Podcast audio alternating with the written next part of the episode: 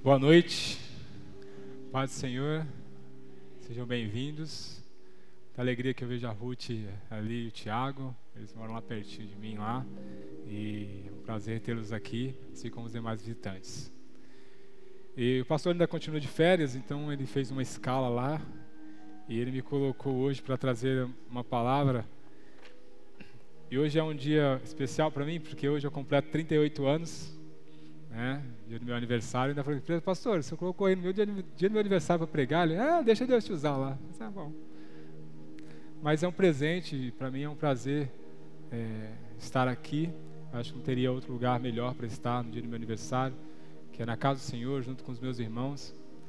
Agradecer pela vida de vocês, por tudo que vocês representam na minha vida, desde que eu cheguei nessa igreja, todos esses anos que têm passado, e como eu amo cada um de vocês, como eu amo essa igreja. E eu agradeço todas as mensagens de carinho que vocês mandaram hoje para mim. E Deus possa abençoar a vida de vocês. E em especial, não vou deixar passar, queria agradecer a vida da minha esposa, que tem sido a mulher é, virtuosa, como diz a palavra de Deus. Mulher virtuosa, quem a achará? Né? E ela tem me ajudado, sido aquela, sido aquela ajudadora tremenda no meu lado. Né? Então, que Deus possa te abençoar. Eu te amo, mesmo quando eu não mostro isso. Né? É, você, você não pode perder a oportunidade, né, Ken? Então, abra sua Bíblia, Evangelho segundo Lucas, no capítulo 7. É um texto bem conhecido.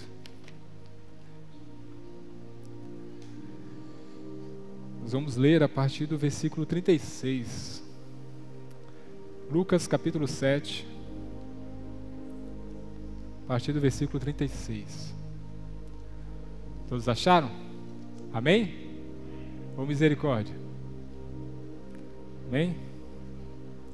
Antes de fazer a leitura, vamos orar mais uma vez? Senhor, obrigado por essa noite. Obrigado por mais as oportunidades que temos de estar aqui na tua casa. Obrigado agora por esse momento, Senhor, de ouvir a tua palavra. Peço, Senhor, fale aos nossos corações, que nos quebrante, que nos leve, Senhor, à verdade da tua palavra. Deus, caia, caia, Senhor, de mim qualquer orgulho, qualquer pretensão, tudo aquilo, todo o meu achismo caia por terra. E que a tua palavra, Senhor, flua através de mim. Que eu seja apenas um instrumento nas tuas mãos. Acha no meu coração, no coração dos meus irmãos, terra fértil para a tua palavra. Que nós possamos aprender, praticá-la e usá-la na nossa vida. Que nós saímos daqui hoje transformados, mais uma vez impactados pela tua palavra, pelo Santo Espírito. Abençoa cada um que está aqui, Senhor, grandemente, com a tua misericórdia, com a tua graça, com o teu poder, em nome de Jesus. Amém?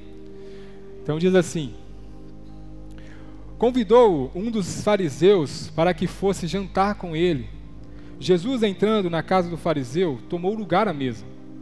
E eis que uma mulher da cidade, pecadora, sabendo que ele estava à mesa na casa de fariseu, levou um vaso de alabastro com unguento, um e estando por, de, por detrás aos seus pés, chorando, regava-os com as suas lágrimas e os enxugava com os seus próprios cabelos e beijava-lhe os pés e ungia, o, e ungia com o guento. Ao ver isso, o fariseu que o convidara disse consigo mesmo: Se for este, este profeta, bem saberia quem e qual é a mulher que lhe tocou, porque é pecadora. Dirigiu-se Jesus ao fariseu e disse-lhe: Simão, uma coisa tenho a dizer-te. Ele respondeu: Dize-a. Mestre, Certo credor tinha dois devedores, um lhe devia quinhentos denários e o outro cinquenta. Não tendo nenhum dos dois com que lhe pagar, perdoou-lhes a ambos. Qual deles, portanto, o amará mais? Respondeu-lhe Simão: Suponho que aquele a quem mais perdoou. Replicou-lhe: Julgaste bem. E voltando para, voltando-se para a mulher, disse: Disse a Simão: Vês essa mulher? Entrei em tua casa e não me deste água para os pés esta, porém, regou os meus pés com as lágrimas e enxugou com seus cabelos. Não me deste ósculo, ela, entretanto, desde, que entrei, não cessa de mejar os pés. Não me ungiste a cabeça com óleo, mas essa, com bálsamo, ungiu os meus pés. Por isso te digo: perdoados são os seus muitos pecados, porque ela muito amou, mas aquele a quem pouco se perdoa, pouco ama. Então disse a mulher: Perdoados estão os seus pecados. Os que estavam com ele à mesa começaram a dizer entre si: Quem é este que até, peca... até perdoa pecados? Mas Jesus disse à mulher: A tua fé te salvou, vai-te em paz. É um texto bem conhecido. Nós já ouvimos muitas pregações. Obrigado, minha querida. Já é muito bem casada, né? Glória a Deus. Aleluia.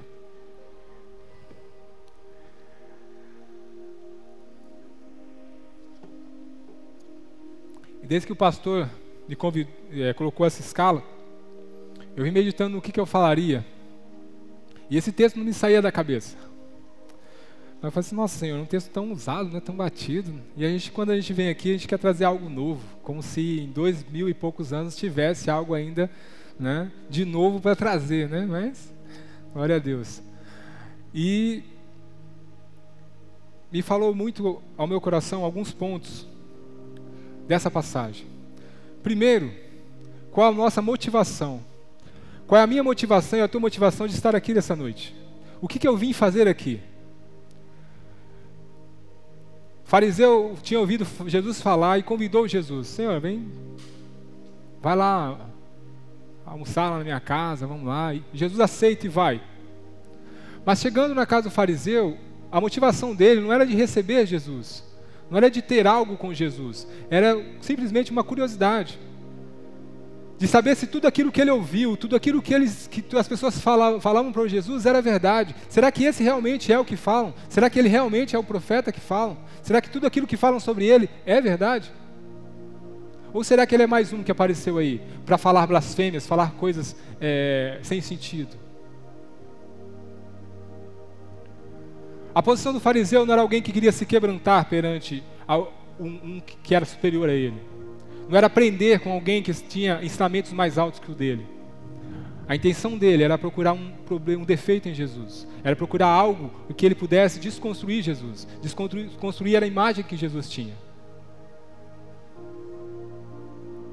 Qual é a tua motivação aqui nessa noite? O que você veio ver?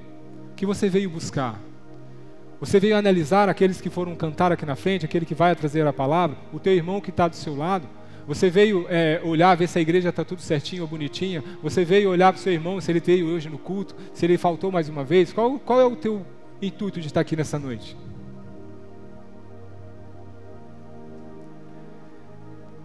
Mas por outro lado, veio uma mulher que nós não sabemos muito sobre ela. A Bíblia não vai dar detalhes sobre quem ela é. Nós não sabemos nem o nome dela, porque só fala que ela era uma mulher, uma mulher pecadora.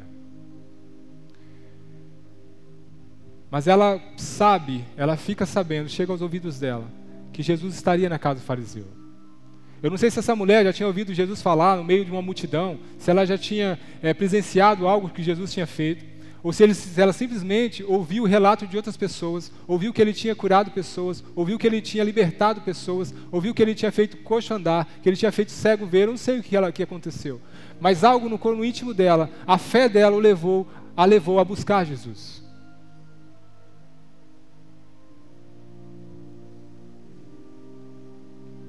A minha motivação ao sair de casa tem que ser buscar a Cristo. É buscar aquele que, que é acima de mim, aquele que tem todo o poder. É buscar a sua presença, é buscar estar aos pés dele.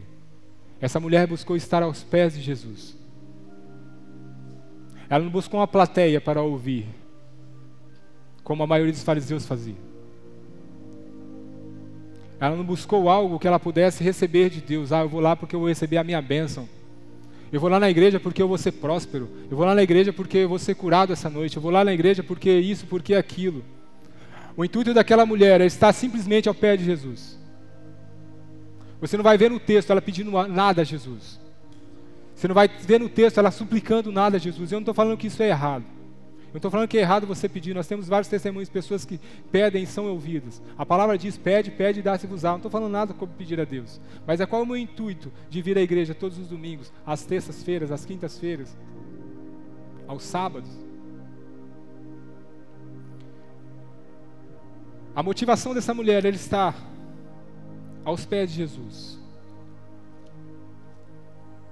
Ela enfrentou dificuldades, ela enfrentou tudo que ela, todo medo, que ela podia sentir para estar aos pés de Jesus.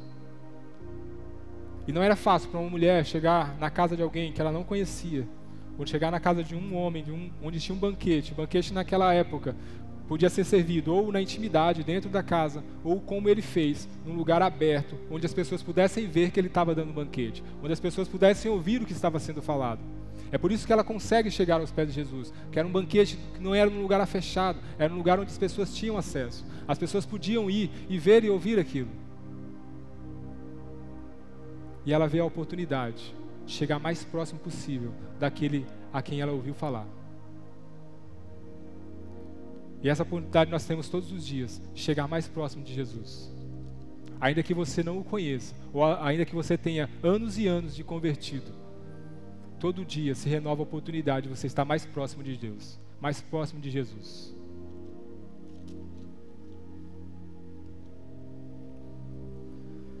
O que nós viemos fazer aqui? Mais um domingo? Mais um domingo de religiosidade? Ou a gente veio buscar nos achegarmos na casa dele, aos pés dele, ter comunhão com ele, entregar aos pés dele tudo que somos, tudo que temos. Nós queremos ser nessa noite fariseus ou reconhecer que somos pecadores e chegarmos ao pé de Jesus. Nós podemos escolher quem nós queremos ser. Esse é o primeiro ponto a motivação. Nós precisamos ter cuidado com toda a motivação que nós temos.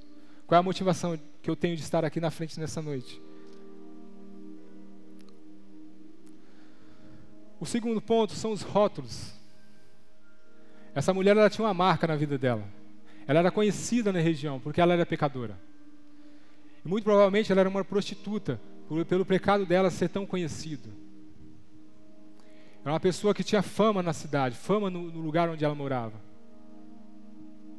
O rótulo dela era ser, peca, ser uma pecadora, uma prostituta. E querendo ou não, nós, todos nós, acabamos recebendo rótulos, seja por coisas boas que fazemos ou por coisas ruins. Nós somos conhecidos por algumas coisas que praticamos. As pessoas, alguns hereges na igreja me dizem que eu sou bravo. Isso não, não procede, não é brincadeira. Mas algo marca nós, nos marca. E isso é algo que nós não podemos fugir, não temos como apagar. Mas o grande a grande questão é o que eu vou fazer com esse rótulo que eu tenho. O que eu vou fazer com essas marcas? Ainda que elas sejam justas ou injustas. O que, que eu vou fazer? Qual a minha postura referente a isso? Quando a pessoa mostra o seu pecado, ainda que seja real, seja o seu pecado e você fica bravo, o que você faz com isso? Qual é a tua postura em relação a isso? Para onde você leva isso? Você fecha a sua porta e vai embora nunca mais aparece nessa igreja? Quando a pessoa olha para você e com, com aquele olhar de, de desaprovação, qual é a tua postura? Qual é a minha postura? E não vai dizer que é bom porque não é, eu já recebi esses olhares. Quantas vezes a gente recebe? E isso dói, às vezes machuca. Quando a pessoa acusa você de algo que você não fez, isso machuca. Mas aí, o que eu faço com isso? Tudo aquilo que eu fiz na minha vida, tudo aquilo que eu plantei, tudo aquele meu caminhar, tudo isso me trouxe marcas, trouxe alguns rótulos. Onde eu morava, meus amigos de infância, eles me chamavam de gordinho, por exemplo que eu era baixinho e gordinho. Nunca fui um cara muito magro, sempre tive essa barriguinha saliente. Nunca consegui ser saradão.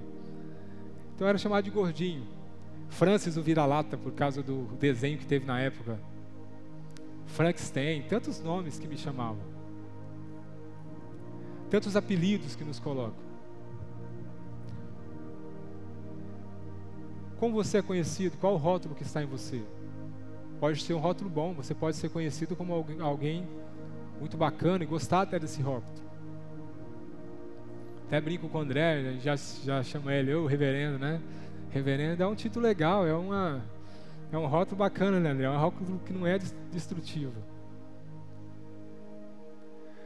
Mas a nossa vida nos traz marcas, nossos pecados nos traz marcas. Por mais que, seja, que fomos perdoados, somos perdoados, Ele deixa marca em nós. Se você quer ver uma coisa, se você faz dez coisas boas para alguém, no momento que você faz uma ruim, você vai ser sempre conhecido como aquele que fez aquela coisa ruim, mas aquelas duas, dez coisas boas, você não vai ser conhecido. Você ajuda a pessoa o ano inteiro. No dia que você fala não, você vai ser conhecido como aquele que deu não. Eu não sei o que você fez na sua vida. Eu não sei o que você já fez. Não sei se tem algo na sua vida que te traz vergonha, que te traz culpa.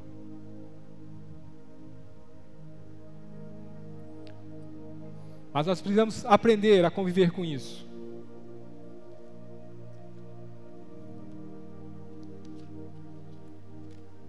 O fariseu ele tinha um rótulo, ele era conhecido como alguém religioso, alguém com profundo conhecimento das escrituras. O fariseu ele tinha um domínio muito grande da palavra. Porém ele não praticava, ele era religioso. Mas ele tinha certo prestígio na sociedade. Ele era respeitado onde ele chegava. Esse, esse Simão provavelmente era alguém de posses, porque para dar um, um banquete, um jantar, precisa ser alguém de posses. Mas nada do que eu possa alcançar, nada do que eu possa estudar, nenhum cargo que eu possa alcançar, nada do que eu possa ganhar na minha vida, ou qualquer degrau que eu possa subir, pode tocar o coração de Deus. Ainda que eu aprenda a falar essa Bíblia de trás para frente, aprenda todos os versículos, todos os capítulos, ainda que eu aprenda todos os mistérios que tem nessa palavra, se eu não praticar nada disso, não viver isso, não estar aos pés de Cristo, isso não vai servir para mim de praticamente nada para chegar aos pés de Deus, para tocar o coração de Deus. O diabo é o mais profundo conhecedor da palavra.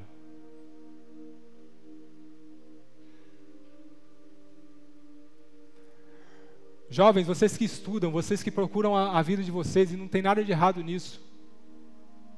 Nada que você alcance na sua vida pode tocar, tocar o coração de Deus. Nenhum bem material que você possa alcançar. Qualquer riqueza que você pode ter. Ainda que você alcance uma vida extremamente confortável, ainda que você alcance respeito da sociedade, ainda que você seja alguém que as pessoas falam assim, nossa, fulano chegou, e abre até, até espaço, você não, deixa aqui um lugar de honra para essa pessoa sentar, ainda que você alcance honra dos homens, para Deus, isso aí não significa muita coisa. Mas há algo que toca o coração de Deus. Há algo que, ainda que você seja pobre, ainda que você seja pecador, ainda que você seja alguém que, desprezado pela sociedade, às vezes que você não tenha nada, às vezes que, mesmo que você não tenha estudo, há algo que toca intimamente o coração de Deus.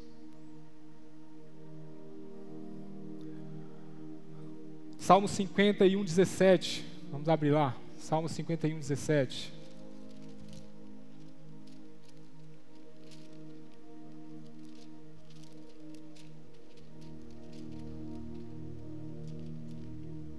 Nós poderíamos ler esse salmo inteiro, porque é a confissão, confissão de arrependimento de, de Davi. Davi ele tinha acabado de, ele tinha pecado com Batseba, tinha mandado o, o marido dela para morrer, e o profeta Natan chega para ele e confronta ele, e quando ele vê que tudo que ele fez, ele sente o peso de tudo que ele fez, ele vai orar, ele vai se, se prostrar diante de Deus.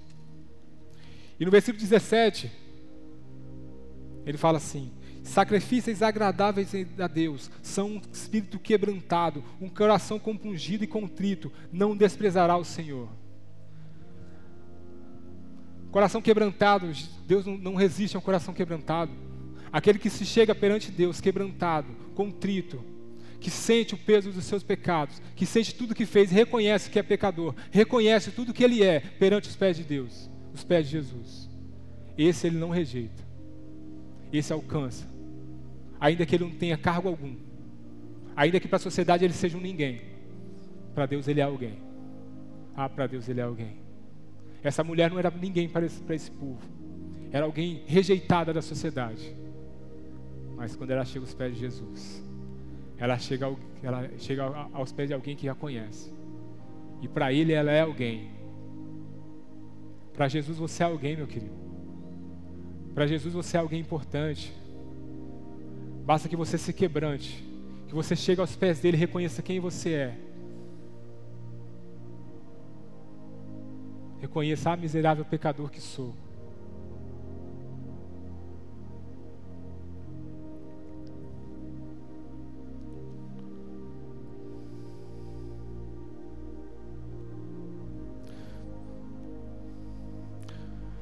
Talvez você ache que você é indigno, sujo, não mereça chegar perto de Jesus. Talvez você já tenha ouvido falar de tanta gente que você, para você não tem mais jeito. Ah, para você já era, já passou o seu tempo. Talvez o diabo já tenha falado tantas vezes no seu coração, nos seus ouvidos. Você não tem mais jeito, você é meu. Não adianta você procurar a igreja. Não adianta você orar que Deus não vai te ouvir. Não há pecado tão grande que Deus não possa perdoar. Não há barreira que seja grande o suficiente para te tirar da presença de Deus. Se você se quebrantar e for aos pés dele.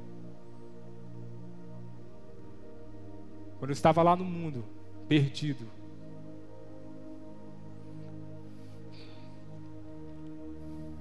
Quantas vezes eu me sentia assim? Chegava das baladas sem toda a alegria que eu tinha sentido lá, naquelas festas, toda a bebida que eu tinha tomado, tudo aquilo dentro do meu quarto. Era só tristeza. Eu queria dormir logo para aquilo passar.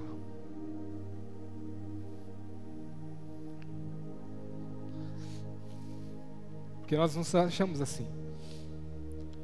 Achamos que somos sujos.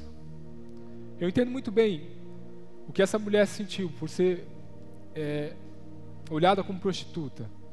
Houve uma época na minha vida que eu me vi profundamente com prostituição. Eu não falo isso com orgulho. Mas tudo que eu passei na minha vida me ensinou e me fez chegar até aqui. Não vale a pena. Meia hora, uma hora de prazer com alguém que você nem conhece. Não vale a pena. Deus tem muito mais para você. Jovem, não vale a pena meia hora de, de prazer no mundo.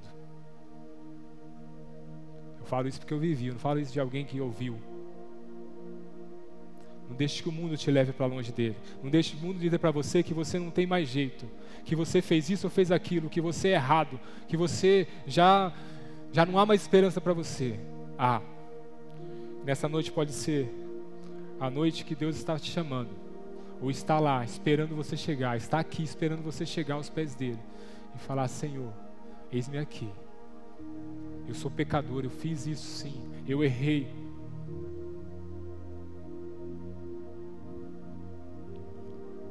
Uma coisa que precisamos entender: que ninguém é digno, ninguém é merecedor de estar na presença de Deus. Ninguém é merecedor. A Bíblia nos ensina que todos, Romanos 3, 3 23, todos pecaram e destituídos estão da glória de Deus, afastados, distantes, todos. Não há ninguém que seja sentado aqui nesses bancos dessa igreja que seja merecedor da graça de Deus, que seja merecedor de estar na presença de Deus. Ainda que você se considere um santo, você não é diferente da pessoa que está do seu lado. Ainda que eu pregue aqui para vocês, que eu esteja aqui, eu não sou diferente de você que está aí sentado. Eu sou tão pecador quanto você. Eu não tenho direito nenhum a mais que você estar na presença de Deus.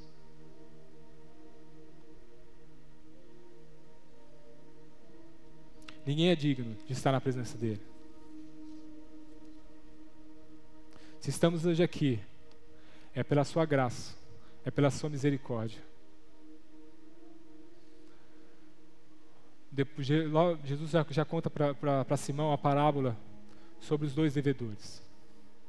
Um devia 500, era, era, era referente a 500 dias de trabalho. Outro devia 50, mas ambos eram devedores. Ambos deviam. Nós devemos a Deus. A nossa dívida é muito grande. É impagável. Nenhum de nós tem condição de pagar essa dívida. Não há dinheiro que possa pagar essa dívida. Não há nada que você possa fazer humanamente para pagar essa dívida.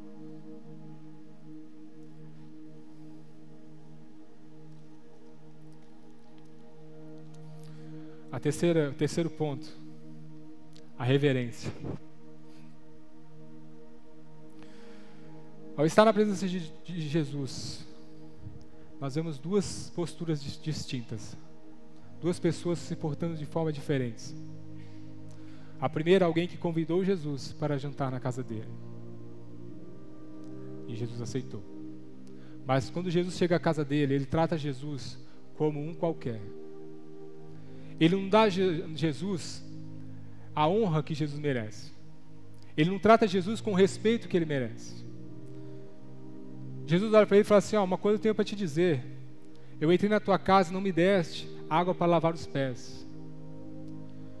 No contexto deles, naquela época era comum alguém chegar na casa, na sua casa, e você dar água para lavar os pés, você lavar os pés dele, ou, ou se você tivesse posse, algum criado seu lavar os pés do seu convidado. Porque você andava muito a pé em estradas de terra e sujava-se os pés. Isso era um sinal de cuidado, que você tem apreço por aquela pessoa. Então você chegava e oferecia isso. Simão não faz isso com Jesus. Outro costume era o de dar o ósculo, o beijo no rosto. Viu, Sérgio? No dia que você chegou, você deu um beijo no rosto. É bíblico, querido. Então, ele não recebeu isso, ele não fez isso com Jesus. Ele não mostrou respeito à autoridade de Cristo. Ele não mostrou o mínimo de, de afeição a Jesus. O André tem um costume, a gente, quando a gente, se, quando a gente se, se cumprimenta, ele vem e beija o rosto. Isso é um sinal de respeito. Muitos olham assim, ah, beijo de homem. Se você não tem intimidade, querido, não faça isso não, é estranho mesmo. É, né? Vai, você não tem intimidade entre um. Imagina o Guilherme Babudo, que você não conhece, ele dá um beijo no rosto dele. É perigoso, né? Vai dar um, um tapa suriana no, no seu, na sua face. Mas quem tem intimidade, normal. E naquela época era normal. Quer ver uma coisa que era normal?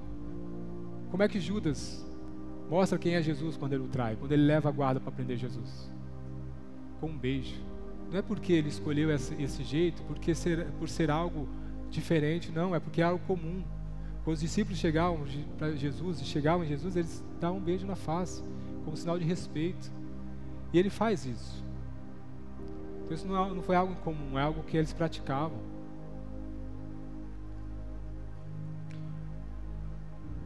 Outra coisa que ele não faz, ele não unge a cabeça de Jesus com óleo. Naquela época também era comum você com seu convidado, convidado de honra, você ungir com um óleo, um perfume a cabeça do seu convidado. É um, sinal de que, um sinal de que aquela pessoa era importante para você. Então esses três passos era comum na época de Jesus. Quando você recebia alguém de importante na sua casa, alguém que você é, tinha respeito, tinha apreço, você fazia isso por essas pessoas. Mas Simão não faz isso. Simão trata Jesus como um qualquer. Ele chega, se assenta e lá ele fica. Ele trata Jesus apenas com curiosidade para saber quem era Jesus. Já essa mulher, que o texto fala que é pecadora, ela lava os pés, ela rega os pés de Jesus com suas lágrimas. Ela sente aos pés de Jesus todo o peso do seu pecado, toda a dor, toda a angústia, tudo aquilo que traz sofrimento, tudo aquilo que está lá dentro do seu íntimo, que você não fala para ninguém.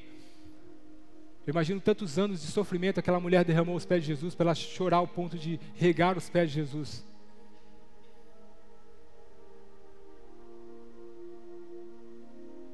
E eu e você, como chegamos aos pés de Jesus? Como fariseu? Só para pedir, para mostrar algo para Jesus?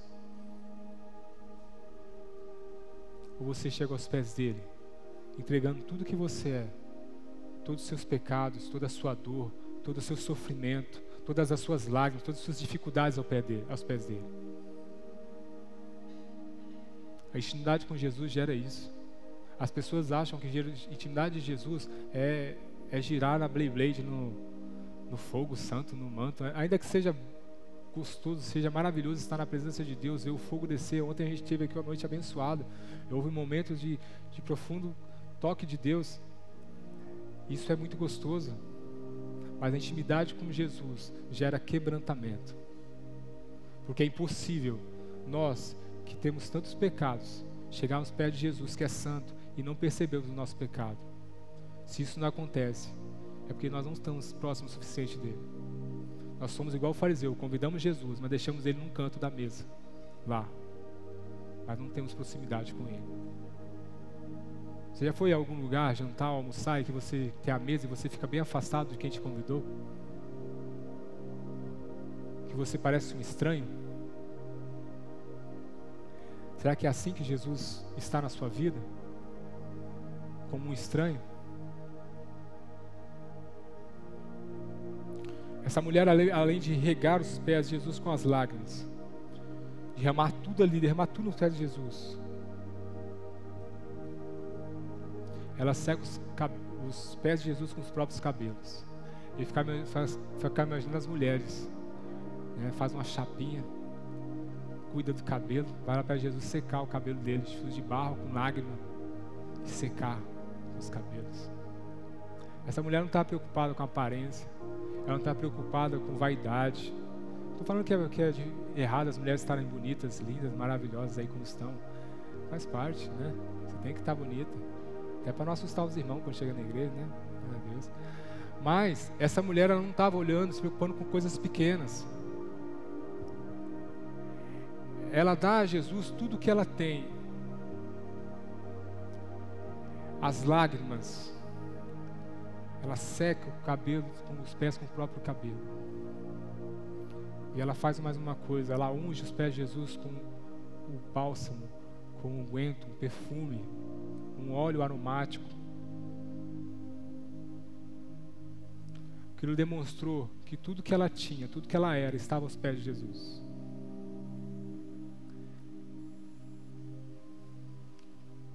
Tudo que eu tenho, tudo que eu sou, tem que estar aos pés de Jesus.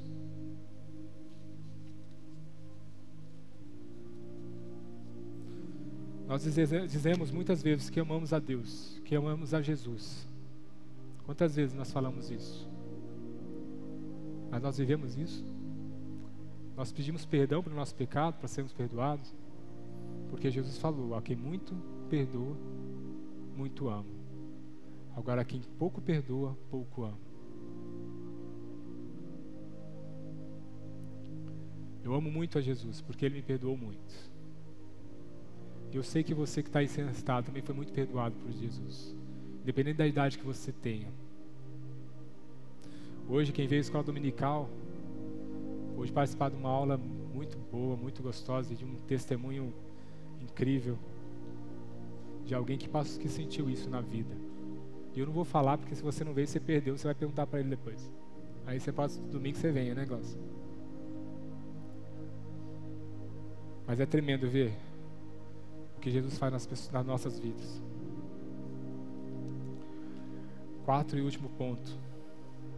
O André entrou, começou o culto falando de perdão. Onde perdoar uns aos outros.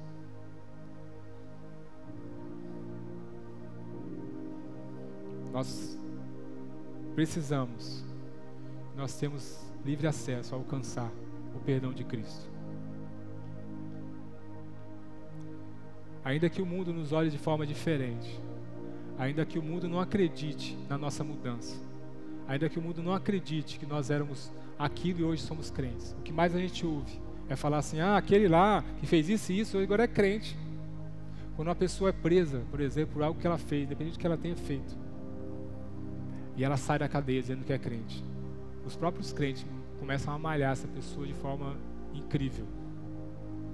Aí eu fico me perguntando: será que essa pessoa acredita no mesmo Jesus que transformou tantas vidas, que transformou Pedro, Paulo. O mesmo Jesus que olha para aquele ladrão na cruz. E ele era merecedor de estar lá, ele mesmo reconhece isso. Ele não olhou aquele homem com um olhar de reprovação ou de julgamento.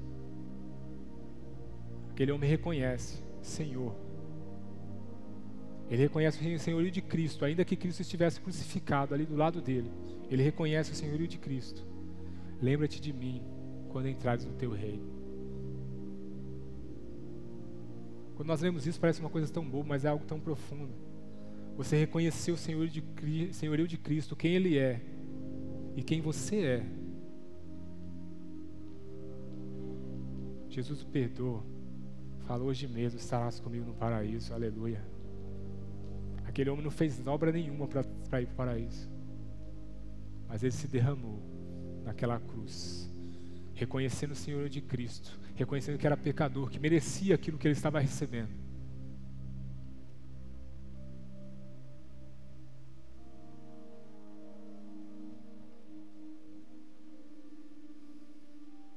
aos olhos humanos, nós até podemos ser merecedores do castigo, merecedores da morte ou do inferno.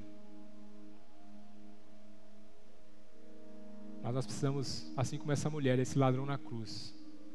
O ladrão olha na cruz e reconhece que ali do lado dele está o Senhor dos Senhores, o Rei dos Reis. Aquele que era, que é e que há de vir. Aquele que tem o um domínio sobre todas as coisas.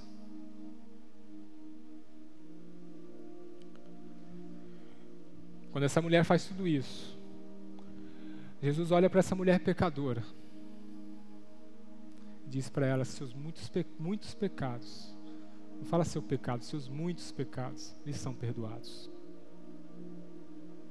E as pessoas na mesa ficam espantadas, ficam: nossa, quem é esse que até perdoa pecados? Quem é esse que tem uma autoridade? Quem é esse que pode falar algo desse tipo?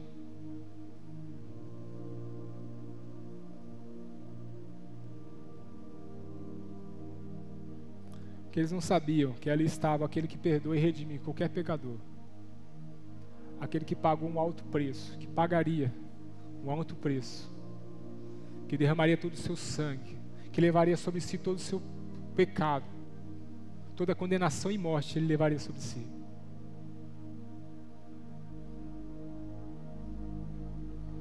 Mateus 11, 28 ao 30 fala assim: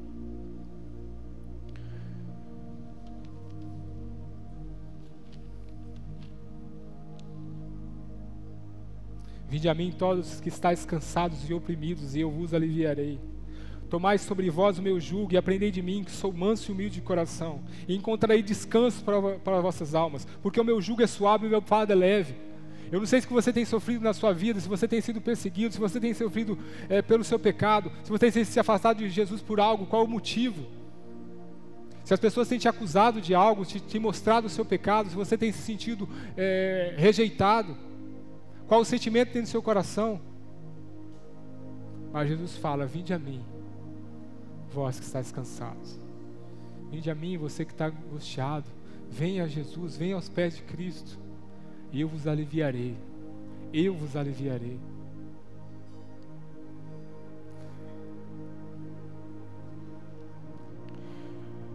João 14, 27 diz: Deixe-vos a paz, a minha paz vos dou, e não vou lá dou como o mundo dá. Não se turva o vosso coração, nem se temorize. Jesus fala assim, mulher, vai-te em paz. A paz de Jesus não é uma paz qualquer. A paz de Jesus é a paz que excede todo entendimento. É a paz que ainda, ainda que você esteja no mais profundo buraco, você está em paz. Ainda que você tenha, esteja passando pela luta que você acha que não vai conseguir, se você está com Jesus, com a paz dele, isso é algo incrível.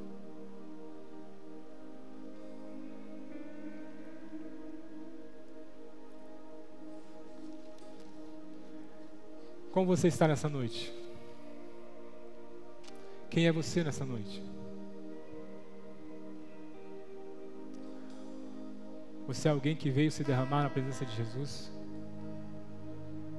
O que você trouxe para Cristo? O que tem no seu vaso? O vaso de alabastro era um vaso de pedra da época, um tipo de pedra que eles usavam, que eles achavam que era o mais apropriado para guardar as essências. E quebrar esse, la, esse, esse vaso significa tirar esse lacre. É igual quando você compra um perfume novo, você abre, você rompe o lacre. O que está dentro de você que você tem deixado lacrado, deixado guardado, tem te causado dor, sofrimento, tem te levado para o fundo? Tem te afastado da presença do teu Criador, não tem deixado você viver o que Deus tem para você. Tem te atrapalhado na tua caminhada.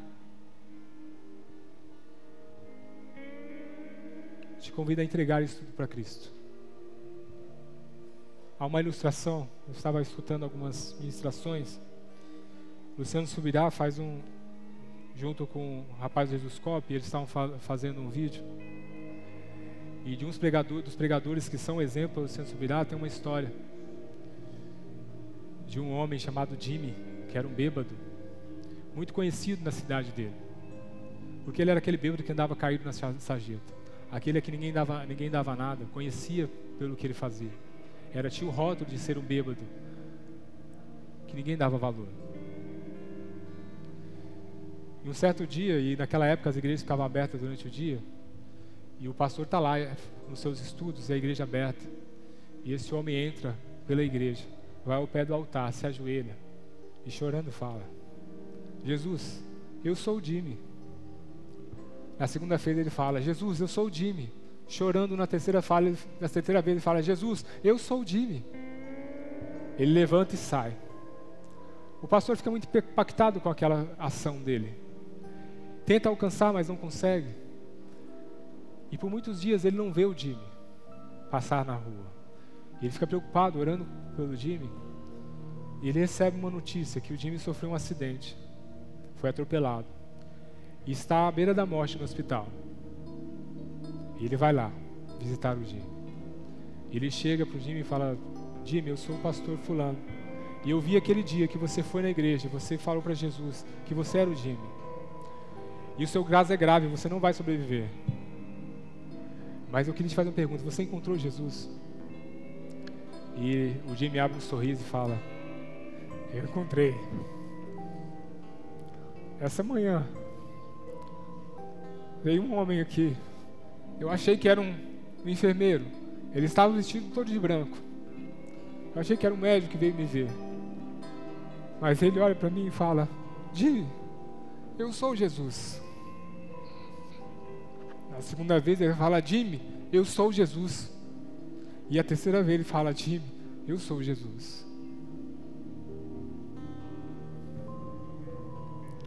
E o Jimmy morreu, mas ele encontrou Jesus.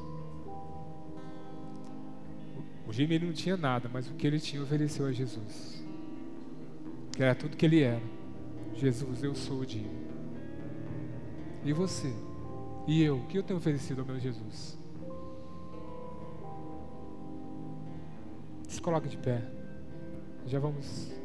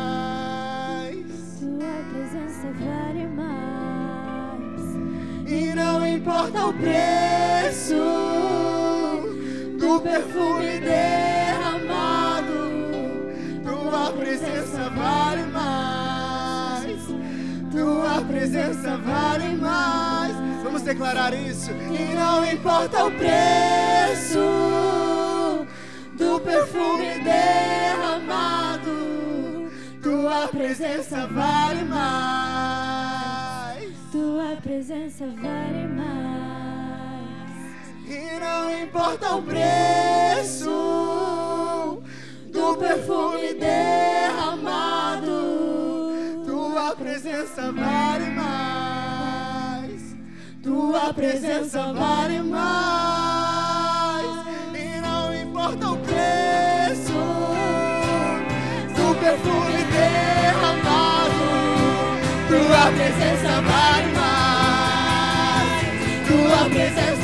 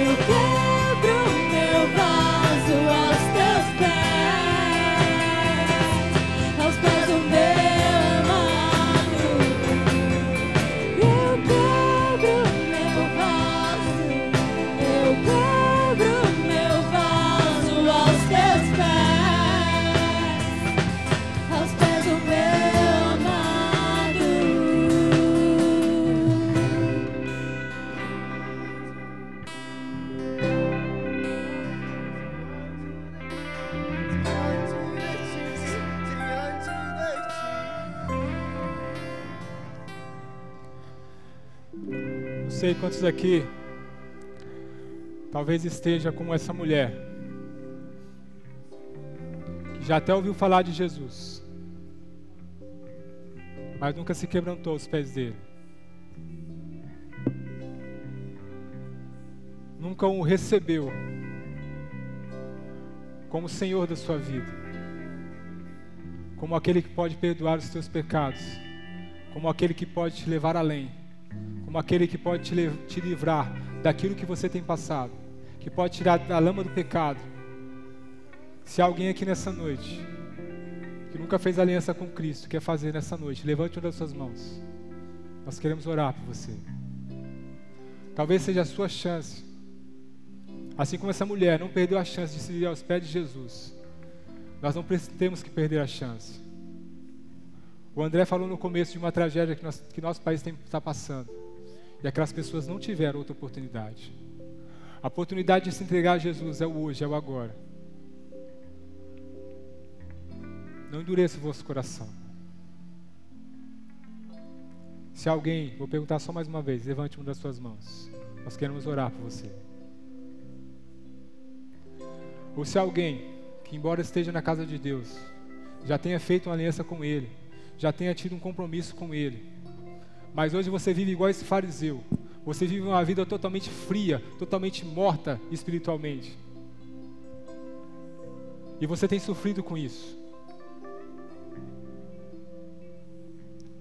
Hoje é o dia de você derramar seus pés de Jesus, de quebrantar o seu coração, se derramar aos pés dele falar: Eis-me aqui, Jesus. Eu estou aqui. Reconheço quem eu sou, reconheço o meu pecado, mas estou aqui para me render aos teus pés. Se você está aqui nessa noite, vem aqui à frente. Ninguém vai te julgar, olhar para você como o olhar que você é pecador e nós, todos nós somos pecadores.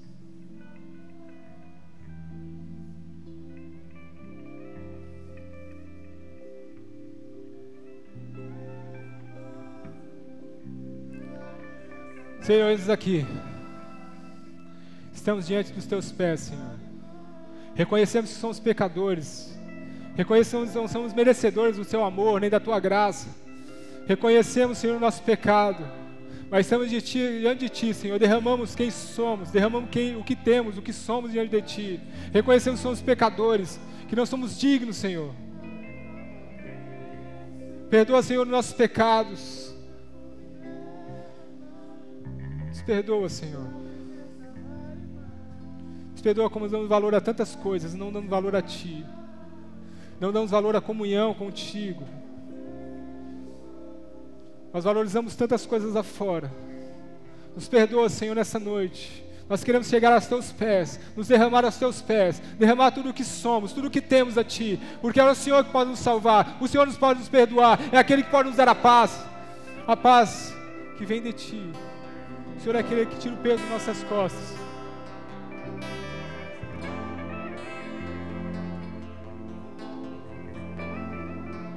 Obrigado, Senhor, pela tua palavra. Que essa palavra, Senhor, tenha impacto nos nossos corações, nos quebrante, nos molde, nos transforme. Possamos praticar, Senhor, a tua palavra em nossas vidas. Abençoa cada um que esteve aqui nessa noite. Em nome de Jesus.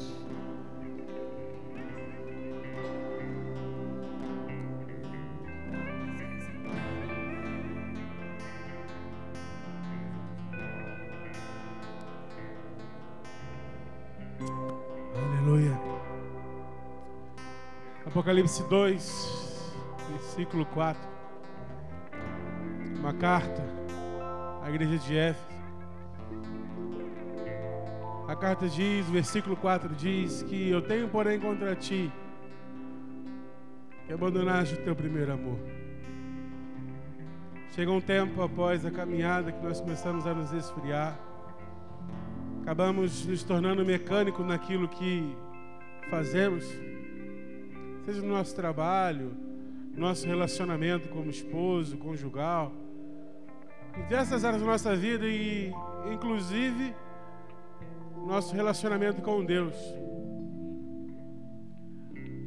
Talvez haja muito tempo que nós não tenhamos nos derramado diante de Deus, diante de Jesus, dando a Ele, derramando diante dele nosso melhor, tudo que temos.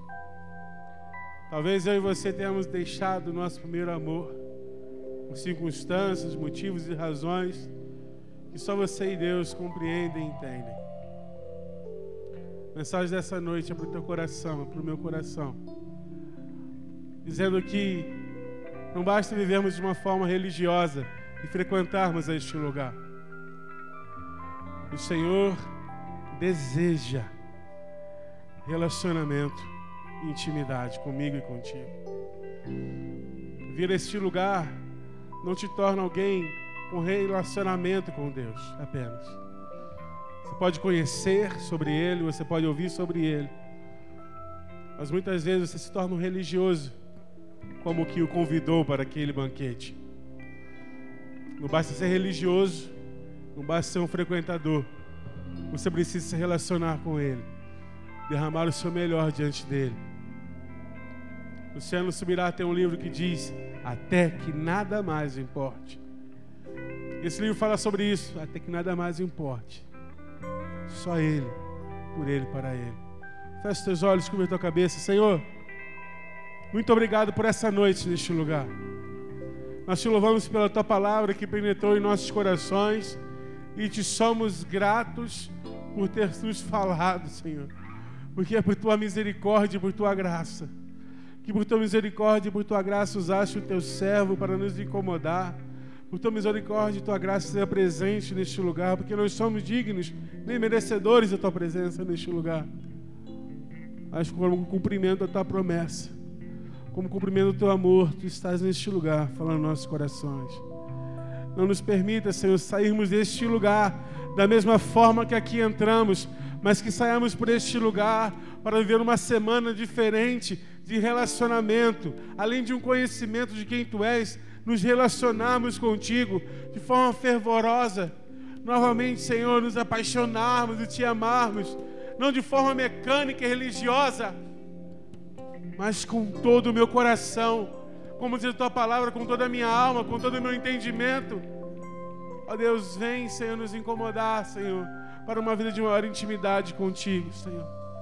Em nome de Jesus, Senhor. Mais uma vez eu peço que nenhum de nós, Senhor, venhamos sair por essa porta da mesma forma que aqui cegamos, mas que venhamos sair daqui deste lugar desejosos por mais de Ti, desejosos de oferecer algo a mais por Ti, desejosos de oferecer o nosso melhor por Ti. Ser com meus irmãos, Senhor, que nós possamos realmente entender e, e abrir, abrir os nossos olhos para contemplarmos a religiosidade, o deixar o amor, o primeiro amor Ó Deus, para que nós possamos novamente nos apegar a Ti. Dá-nos uma semana abençoada em Tua presença. Ó Deus, Tu conheces os pedidos dos meus irmãos.